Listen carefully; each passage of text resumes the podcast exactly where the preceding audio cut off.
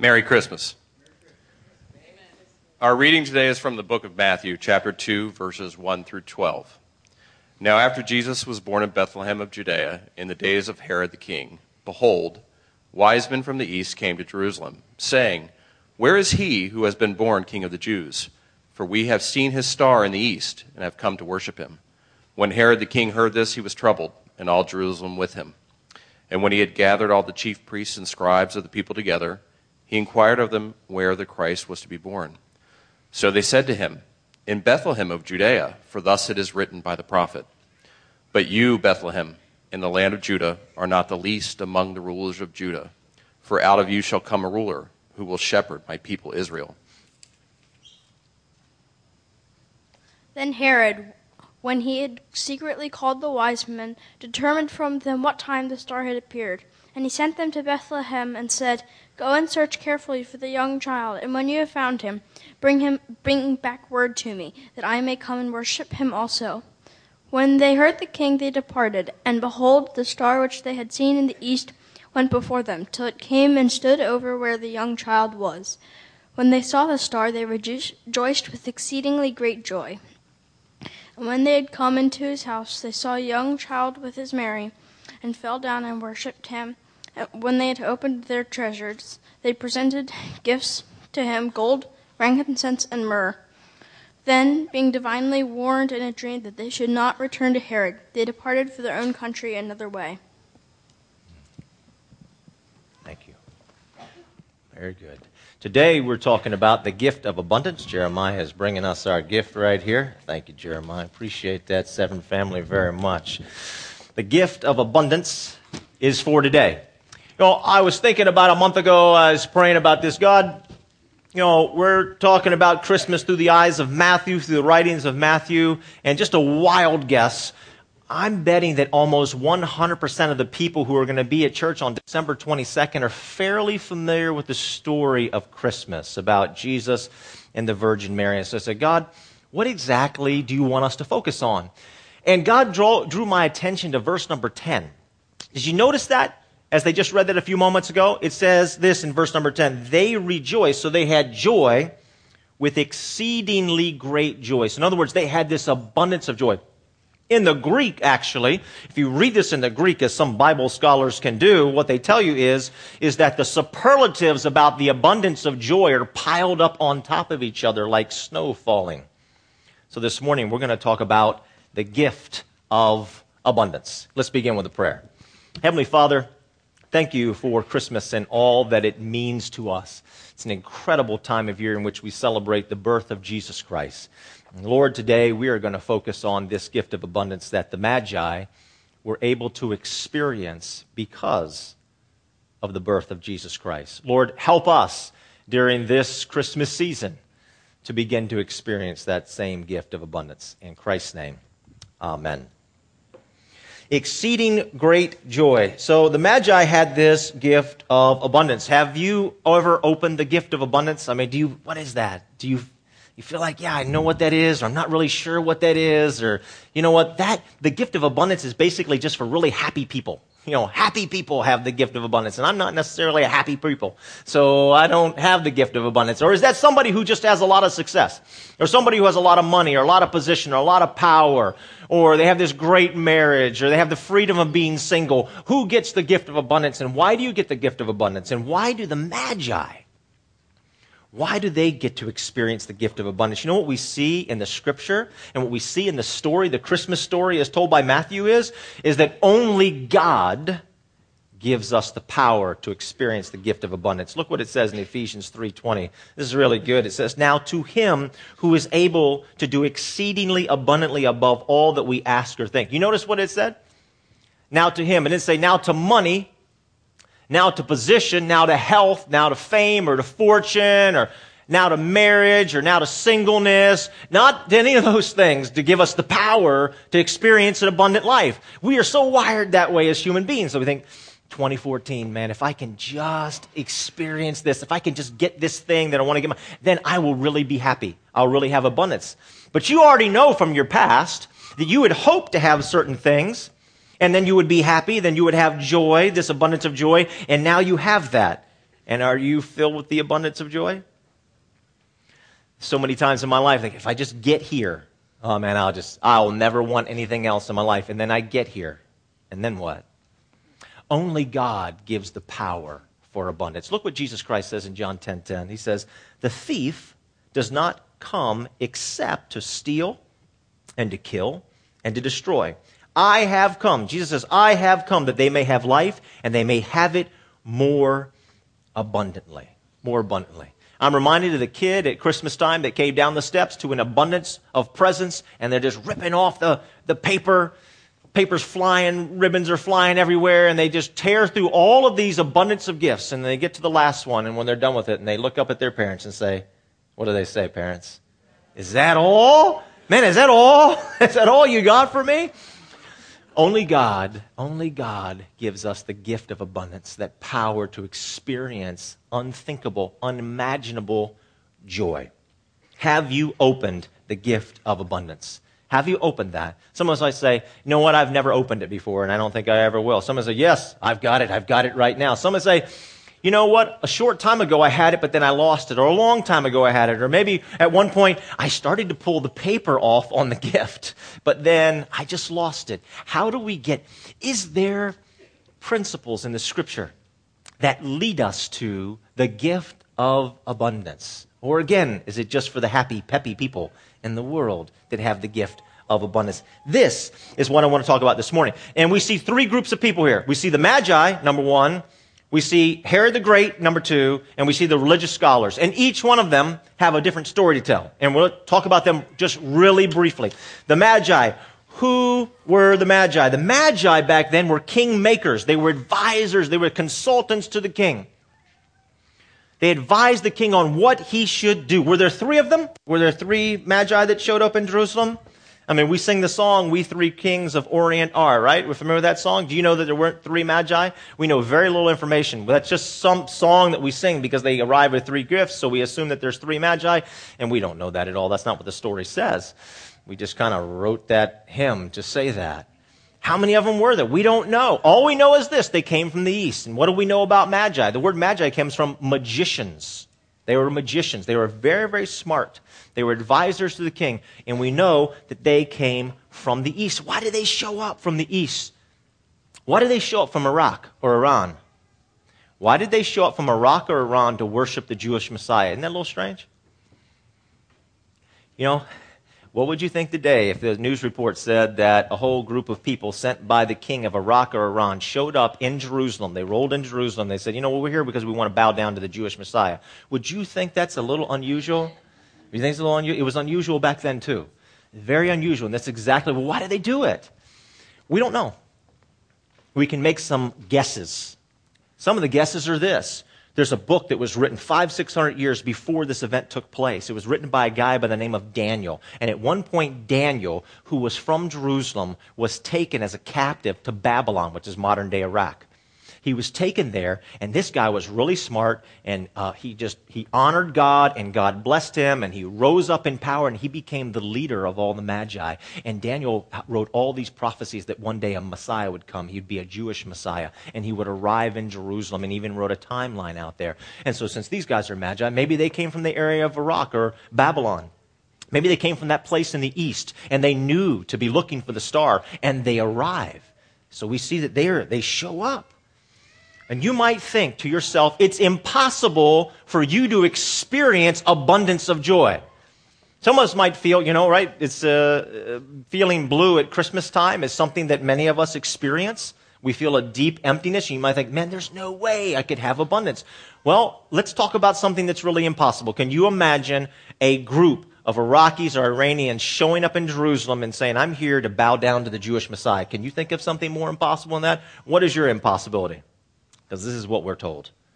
They roll into Jerusalem and say, you know what, we're here to bow down to the Jewish Messiah. So that's the Magi. That's the magicians from the East. How about Herod the Great? Herod should have the abundance. He's rich, he's powerful, he has position, he has success. He is Herod the Great. There are a number of Herods mentioned in the New Testament. That always used to confuse me.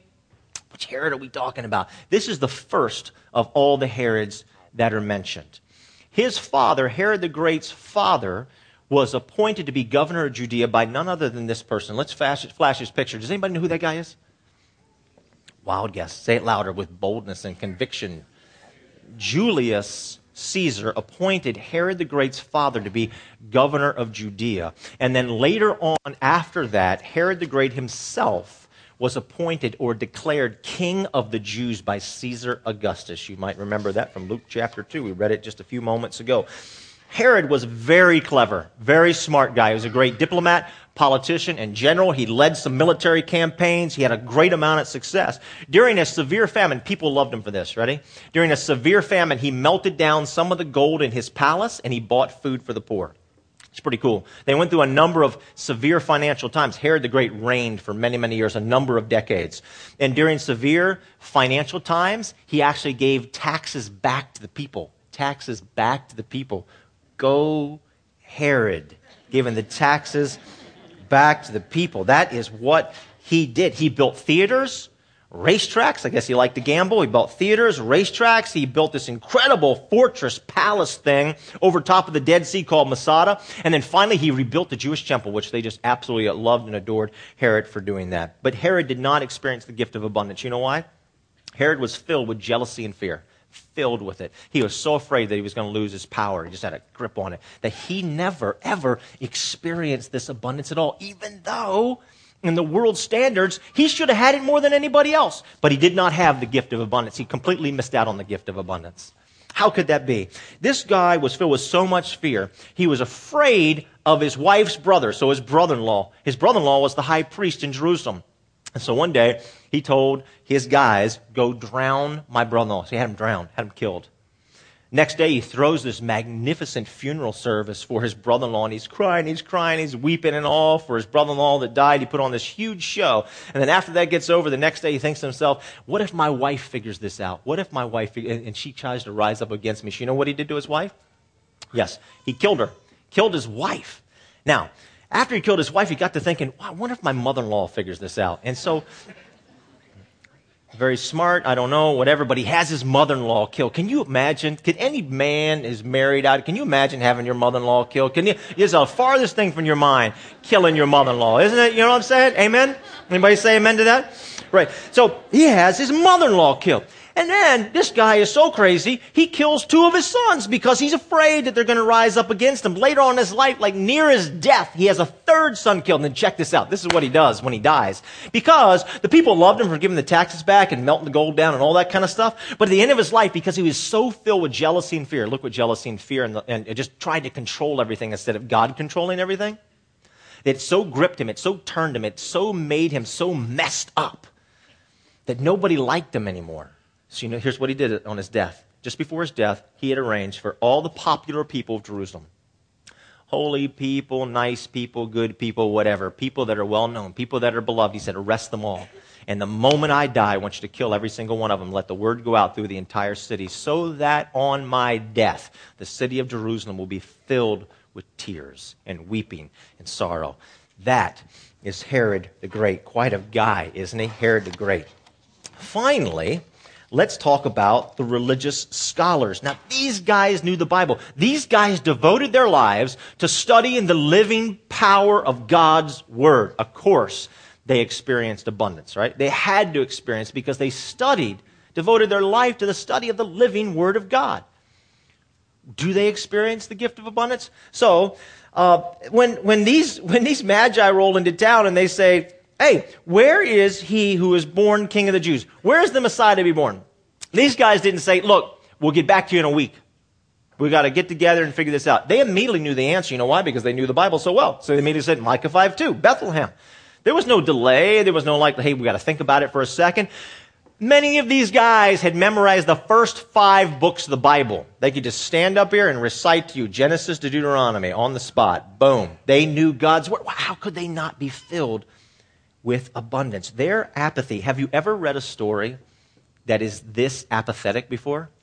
I mean, the apathy from the religious scholars is so deep, it's palpable, it's incredible. Think about this. A group of Iranians Iraqis show up in Jerusalem wanting to worship and bow down the Jewish Messiah. They say, Oh, Bethlehem. Enjoy the five, mi- five miles from Jerusalem to Bethlehem, due south. Five miles. Don't you think one of them would have said to this Magi, hey, you know what? I'm just a little bit curious. You, could I tag along and see who this Jewish Messiah is since you've come here to Jerusalem? They're not interested. They are not interested at all. Why aren't they interested? Well, they're very apathetic, I, as I have already said, but uh, the Magi are the wrong people. Hear me on this. The Magi are the wrong people. God doesn't work this way. God doesn't choose a group of magicians from the East to come and bow down to the Jewish Messiah. They're the wrong people. All right? Ready, everybody? Here we go. Let's talk about some application. Here's one of the quickest ways to experience emptiness in your life. You say to God, God, your way doesn't make sense. You know, the quickest route to running as far away from this gift of abundance is you say to God, God, your way does not make sense. The Magi are the wrong people. I'm not even interested in walking down the street five miles to see the Jewish Messiah, which I'm longing to meet. Or how about you in your life? You know, you, you see certain principles in God's Word. You say, you know what, God, that doesn't make sense. I want to do things my way. I want to ask you to come along and bless what I'm doing and give me abundance, but I'm going to do things my way. I don't want to do things your way. It's a really big difference. I was listening to a, a radio program about three or four weeks ago. Uh, Bono, lead singer of U2, was being interviewed. And Bono says this. He said, you know what? He says, I do this all the time in my life.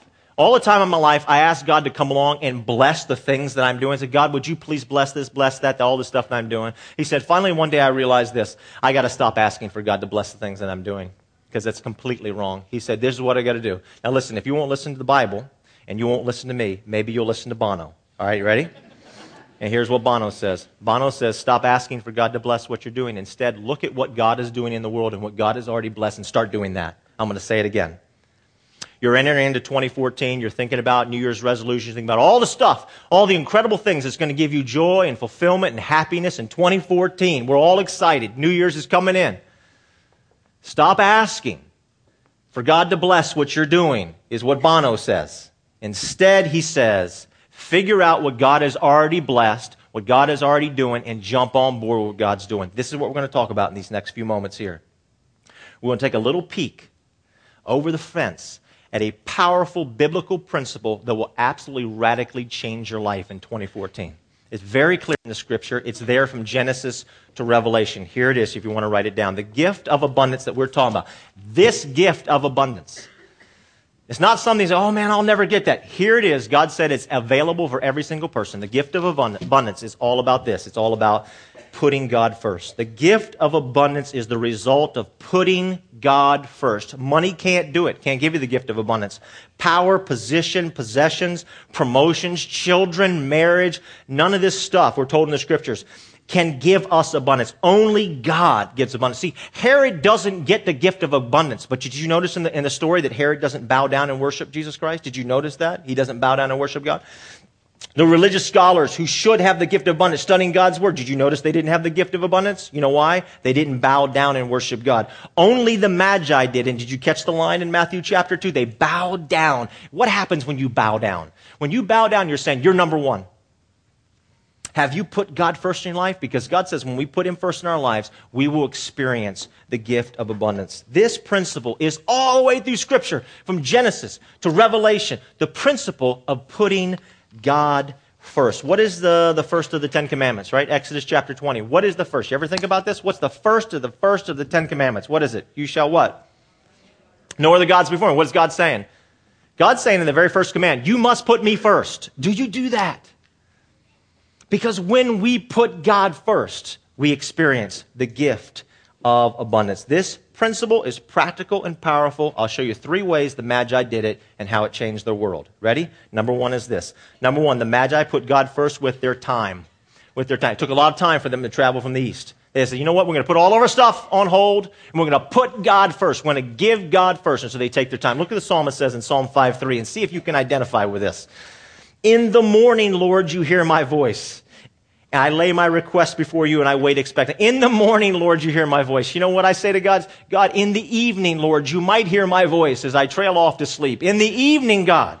What is, what is the morning? What is the first represented in Scripture? It represents the best. The first is always the best in Scripture. Do you give God your best? To give God your best means you give Him the morning. You take that time. I don't know if it's five minutes, 10 minutes, 15 minutes, 20 minutes. My thing is, I, I write my prayers. I write my prayers before God. It helps me to focus. I journal. I write these prayers before God. Do I give God my best in the morning? Jesus gives us this great example of this. In Mark 1:35, it says, "Very early in the morning, speaking of Jesus, while it was still dark, Jesus got up and left the house, and he went off to a solitary place and he prayed." The first part, here's, here's the principle. The first part is always the best part. Do you give God the best part of your day? Do you give God the best? Now here's listen to this.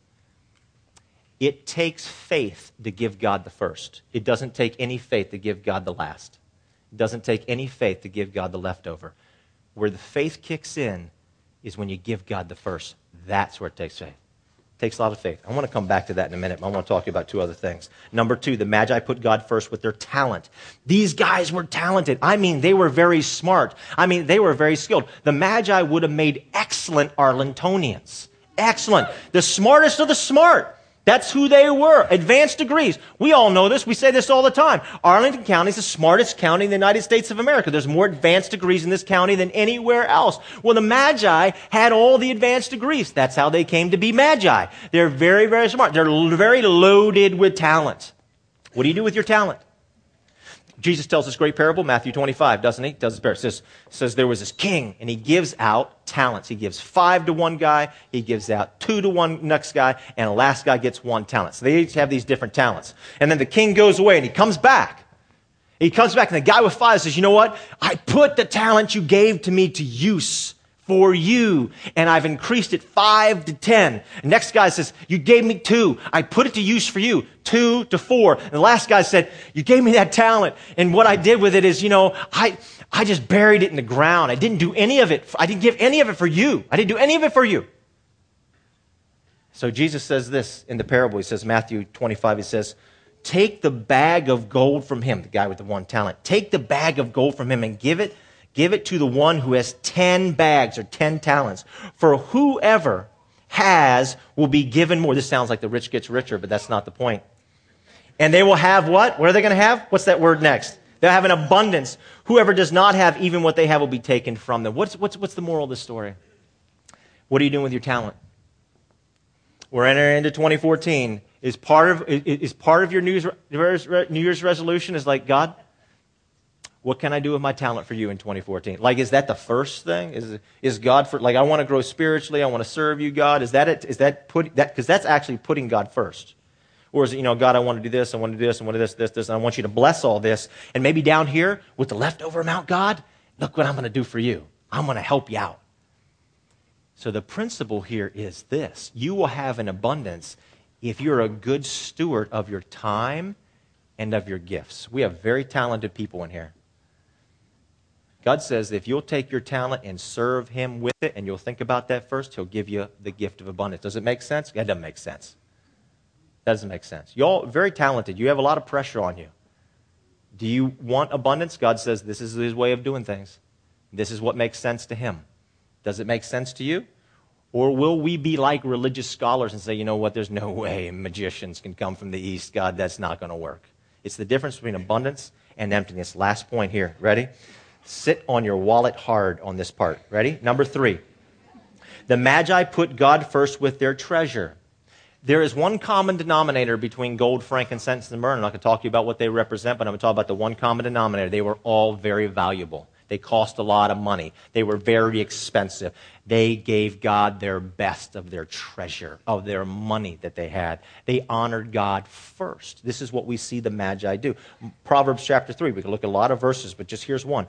Honor the Lord with your wealth, with the, notice that word? What's that word? first fruits. First fruits is the principle of putting God first. First fruits of all your crops. Then what's going to happen? Well, your barns will be filled to what? Overflowing, and your vats will brim over with new wine. God wants the first because the first takes faith. It doesn't take any faith to give God our leftovers of our time, our talent, and our treasure. Where faith comes in is when we give God the best part, the first part, the first part of your day is the best part of your day. Your talent. You might say, well, I'm a nighttime person. Well, You begin your day, you go out into your world, and you say, Oh God, I want you to direct my day. That's the first one. God, I'm giving you the first part, so the rest of it will go well. So the last part of it will go well. Your talent or your treasure. Your treasure. The first is 10%. Think about this. Here's what a tithe is it's the first 10% of your income. And some of you are thinking, oh my gosh, why did I come to church here today? It, listen, you, you want to have the gift of abundance in 2014? This is, I'm, not making, I'm not making this up. This is all over the place in Scripture and is the quickest way to experience the gift of God's abundance is give God the first part. Give God the first part. Herod would never do this. Herod the Great would never do this. He was too afraid to do it. The religious scholars were too skeptical to do it. They knew God's word, they just didn't apply God's word. And it was the difference.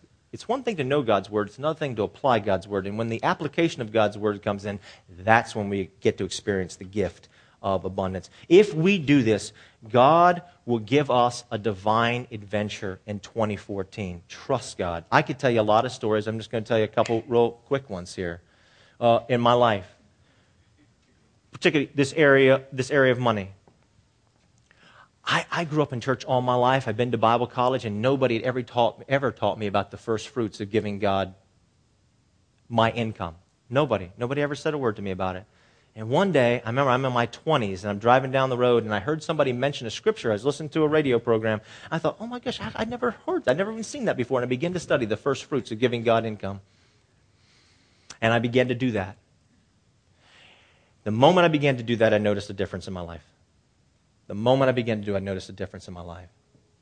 There was a time in my life out of Bible college where I was working full time for UPS. I'd gone to work for UPS. I knew exactly every single week what my paycheck would be. And so I had worked for UPS. I left to go work for the ministry, and then I came back and worked just Christmases with them, driving the big package cart, bringing all those packages that you're so excited about opening this Christmas. I was delivering those packages to you 20 some years ago. And so I'd gone back. Well, in the in between, you know, going back, I, and I was in the ministry and money was like super duper tight. Super tight. So we had a paycheck coming up and we had bills. We had bills. I knew exactly what the paycheck was going to be and I knew this with, beyond a shadow of doubt. The bills were larger than the paycheck. You, you know what I'm saying? So I had a decision to make. I said, God, do I give because I'm, I'm getting ready to get the paycheck. Do I give you the first fruits? No, that, that, doesn't, that wouldn't make sense. Let me pay all the bills. God, I'll give you whatever's left over. And I just felt like God said, no, mm, don't do that. First fruits. You know the principle. You know the principle. So I said, okay. I wrote out the first fruits check, put it in the offering at church. And I said, God, please help me. I go to, go to work two days later. I show up and they hand the paychecks out. UPS made a mistake they paid me twice as much money. So I went, well, I know this is exciting, but I went to my supervisor and I said, hey, Ed, I said, ah, you paid me too much money. And he's like, it's okay. Uh, just keep it. We'll figure it out later. And so they paid me double the pay. I paid off all my bills, completely free and clear.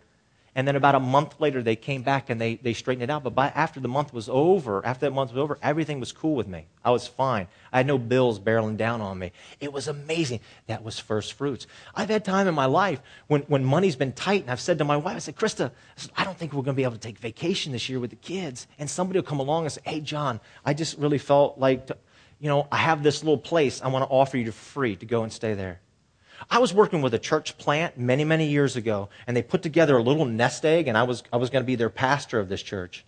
It was a little nest egg of money, and I'm sitting in this planning meeting. We're talking about launching the church. We're talking about the first service and all this. I said, we've got this little bit of money, and it's like God just spoke to me. It's one of those times, you know, God ever like impress something on your heart, like, oh man, I don't think I really heard that. I don't want to hear that. You ever had that? This is one of those moments for me. I just felt like God said, yep, make sure you make sure you give away as a church like as a church, give to some kind of mission. And I, I said that to them. They're like, what are you talking about? I mean, we, we're talking about people giving to church, but the church giving money away? Come on, this is this. And I said, then all of a sudden it hit me. I felt like God said, don't give 10% away, give 30% of that nest egg away. Are you serious? I don't want to say that. And I just, I remember sitting there and I could, the words were coming out of my mouth and I couldn't believe they were coming out of my mouth, this small group of people. And they looked at me and shook their heads and they said, You're shooting yourself in your own foot. Are you stupid? You're not going to be able to get paid. That's all the money there is. There's like nobody. This is all we have. And we did it. You know, an email goes out to the group like three days later and says, You know, I don't know what happened. We gave that 30% away, and all of a sudden a check for $30,000 out of nowhere came into this little group. Somebody heard about what we're doing. Look, listen, listen, listen to me. If somebody asks me, Hey, John, can you prove that God is real?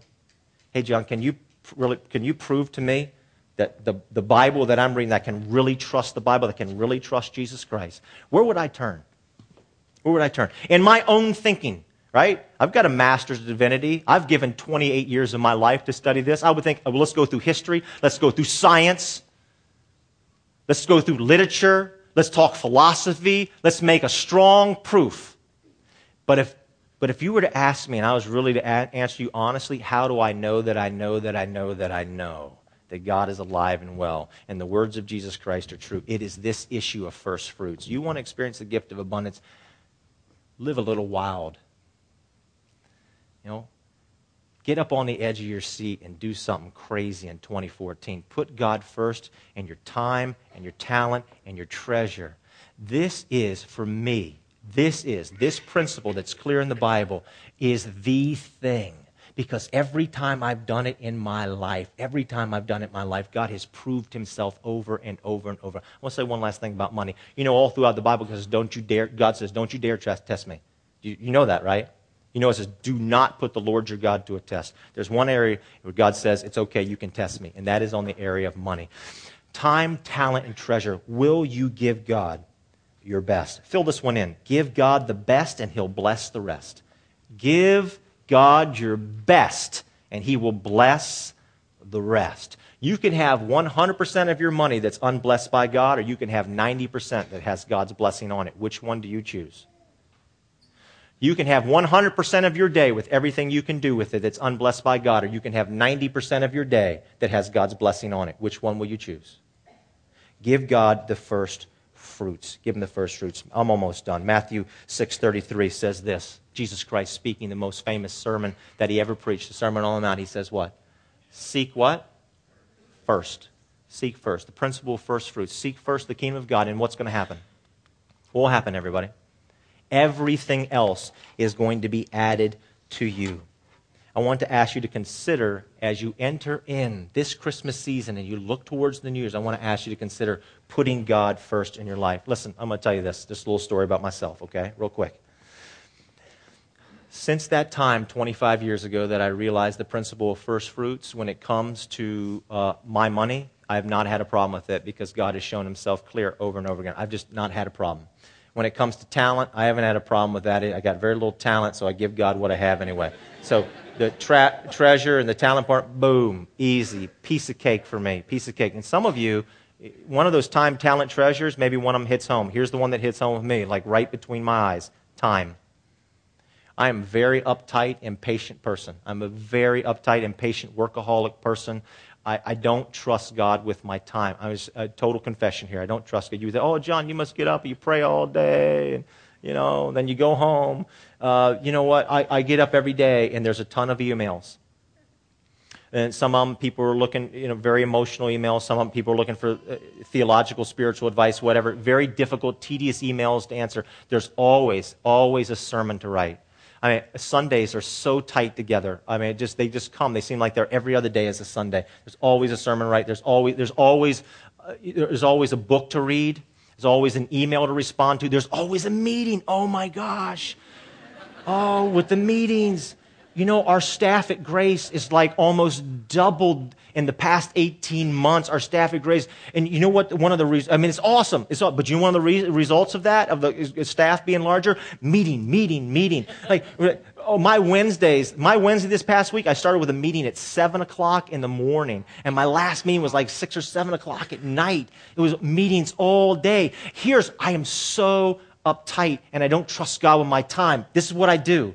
I said, God, I just, I'm going to get all this stuff. It's all for you. I'm going to get it all done. I'm going to get it all done. I'm going to get it all done. And then at the end of the day, at the end of the day, I'm left over. Here's, because I think to myself, I can figure this out. I can get inspirations for sermons. I can get inspirations for emails. I can get inspirations for counseling sessions. I can get inspiration. You know, all by myself, I can get it. Look, look listen to me. When I give God the first fruit, when I give God the first part, when I sit down with my little notebook and my pen and I focus on God, I say, God, I'm giving you the best part. I'm giving you the first part because the first always takes faith. And I begin just to talk to God. You know what happens throughout the day? God gives me inspirations for sermons. God gives me inspirations for emails. God gives me inspiration for meetings. God gives me inspiration as I read books or as I read the Bible. God helps me with all the counseling sessions that I do. Are you hearing me? When I give God the first, the first is what takes faith. God comes along and He gives me an abundance. I don't get it any other way. Time, talent, treasure. My issue is time. What's yours? What's yours? That's just where it hits me. I want to encourage you. I want to encourage you with all I am to put God first and not give him the leftovers. Matthew 6 24. You know, right, Matthew 6 33, seek first the kingdom. You know what it says right before that? Jesus says this You cannot serve God and mammon. What is this mammon? Some of your Bible says money. Money doesn't totally encapsulate what that word is really all about. Mammon is all about this. Mammon is me first. Me first. Mammon is me first thinking, and abundance is God first or seek first living. Which one are you? Are you seek first or you mammon first? You me first. It's one or the other. Will you give God the best? The Magi bowed down and worshiped God, and because they put God number one, they experience every bit of this abundance. This is at the fingertips for every single one of us. If we will give God the best, He will bless the rest. Last thing. Ready for this? Why does it say in Scripture that Jesus Christ, Christmas, Christmas. Why in Scripture does it say that Jesus Christ is the firstborn of all creation? Why is he first? He's the firstborn of all creation. Why is he firstborn? Because God the Father is giving us the best. He's given us the best at Christmas time. This is what we think about. This is why we celebrate Christmas, because God has given us the best. And when we follow that same principle of God, of putting Him first, He will give us His best. Not our best, His best for our lives. So if you won't listen to the Bible and you won't listen to me, hopefully you'll leave here this morning and you'll at least listen to Bono, lead singer for U2. And you'll say, God, I'm not going to ask you to bless the stuff that I want to do. From now on, I'm going to say, God, what are you doing? I'm going to get involved with that. What are you, if you already blessed? I'm going to get involved with that and allow you, God, to do the rest. It'll change your life. It'll radically change your life in 2014 and this entire Christmas season. All right, let's pray. Heavenly Father, thank you, Lord, so much for this powerful word about the Magi and how they bow down and put you first, Jesus, and they worship you and how you do this exceedingly great joy. They're rejoicing with abundance and they're full and they're alive and they have purpose in their life. It's awesome. But God does make sense to us. We just think, God, if we just get it our way, but Lord, help us right now. Some of us in this room right now, we're just really struggling with this. Saying, Oh Lord, can I really do this? And Lord, I just ask that each one of us struggles with this principle, this powerful principle, that you would help us to have the faith to believe in you and see what you will do in our lives. And Lord, for those of us this morning that we're thinking about placing our faith in Jesus Christ as the Lord and Savior of our lives, I just ask that each person here right now, before they leave, that they would just simply say, Jesus, I trust in you as my Savior. Come into my life and redeem my soul. In Christ's name, amen. Merry Christmas, everybody. Christmas. Wonderful to see you. Hey, if you're a guest here today, you can come right over here. We're going to tell you everything, uh, everything you need to know about this church in five minutes or less. If you would like prayer, our prayer team is right over here on this wall. I encourage you to see them today. They'll pray with you about putting God first. God bless you. Thanks for listening to this week's message. Grace Community Church, a church for people who don't go to church, meets on Sundays at 9:30 a.m. and 11 a.m. in Arlington, Virginia. Connect with us anytime at trygrace.org.